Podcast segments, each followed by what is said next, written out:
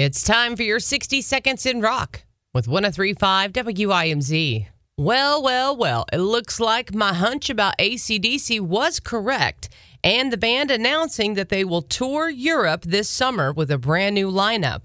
According to the band's social media post, drummer Phil Rudd and bassist Cliff Williams will not be joining them on the tour.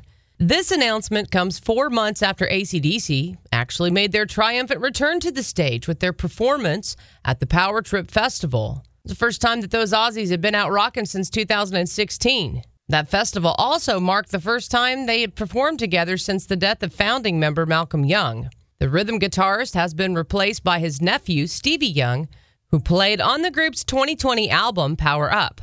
Now, this tour will support that album.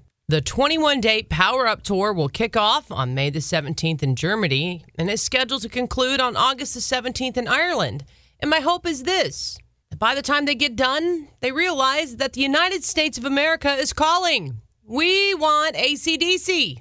So I'm going to do as I always do say a little prayer. And who knows, maybe we'll end up getting these Aussie boys on U.S. soil for a world tour. And that, my friend, is your 60 Seconds in Rock. I'm J Mac with 1035 WIMZ Knoxville's Classic Rock.